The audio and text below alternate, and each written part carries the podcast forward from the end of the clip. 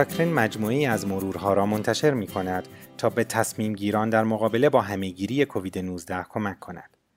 کاکرین در تیر ماه 1399 اولین به روز رسانی مرور پلاسمای افراد بهبود یافته یا hyperimmune immunoglobulin را منتشر کرد و از نویسنده اصلی مرور خانم ونسا پیخوتا از دانشگاه کلن آلمان خواست تا یافته های این مطالعه را توضیح دهد. مرکز کاکرین ایران مصاحبه سردبیر بخش ویراستاری و روش های کاکرین خانم موناز مهتا با ونسا پیخوتا را ترجمه و ضبط کرده است. ترجمه این توضیحات را با صدای بیتا مسکرپور بشنوید. پلاسمای خون و hyperimmune immunoglobulin افراد بهبود یافته از عفونت در شرایطی که درمان موثر دیگری وجود نداشته باشد در درمان گستره وسیعی از عفونتها کاربرد دارند به عنوان مثال از آنها در شیوع قبلی عفونتهای شدید تنفسی ویروسی مانند آنفولانزا و سندروم شدید حاد تنفسی یا سارس استفاده می‌شد و نشان داده شده است که خطر مرگ را کاهش می دهند.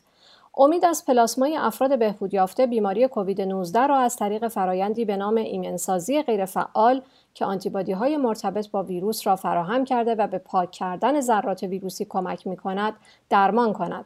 این به احتمال زیاد زمانی رخ می دهد که بلافاصله بعد از عفونت درمان ارائه شود.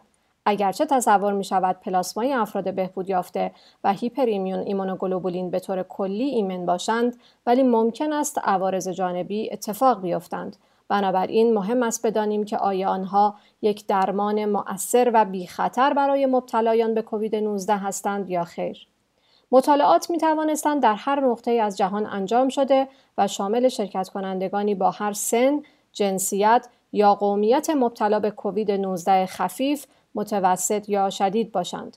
ما به دنبال تأثیرات آنها در انواع پیامدهای بیمار از جمله بقا، بهبود بالینی، کیفیت زندگی و عوارض جانبی بودیم و برای این موضوع آخرین نسخه مرور 20 مطالعه را پیدا کردیم.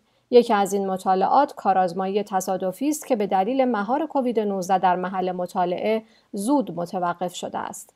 همچنین سه مطالعه غیر تصادفی با یک گروه کنترل وجود دارند.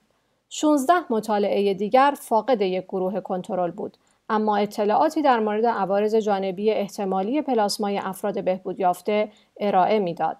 در مجموع 5442 نفر در مطالعاتی که تاکنون گزارش شده اند قرار گرفتند که 5211 نفر از آنها پلاسمای افراد بهبود یافته را دریافت کردند.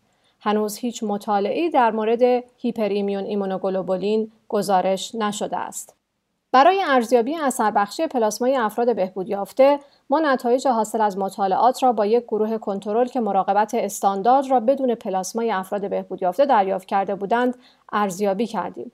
با توجه به شواهد ارائه شده ما نمی توانیم تعیین کنیم که آیا پلاسمای افراد بهبود یافته با نیاز به تنفس کمکی خطر مرگ ناشی از هر علتی قبل از ترخیص از بیمارستان یا زمان مرگ بستگی دارد یا خیر و هیچ یک از مطالعات وارد شده اثرات آنها بر کیفیت زندگی را گزارش نکردند.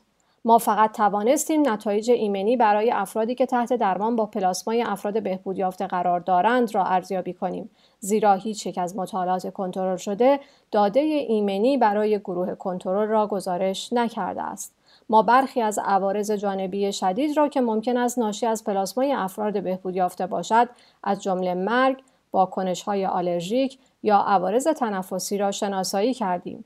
اما کیفیت محدود شواهد موجود بدان معنی است که ما بسیار نامطمئن هستیم که آیا واقعا پلاسمای افراد بهبود یافته باعث این عوارض شدید جانبی شده است یا خیر.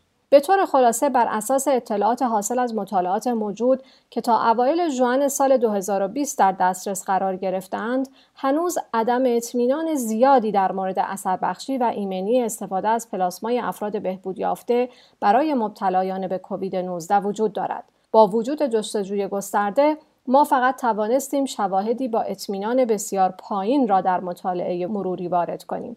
اکثر مطالعات از روش های قابل اعتماد برای جمعآوری نتایج استفاده نکرده بودند.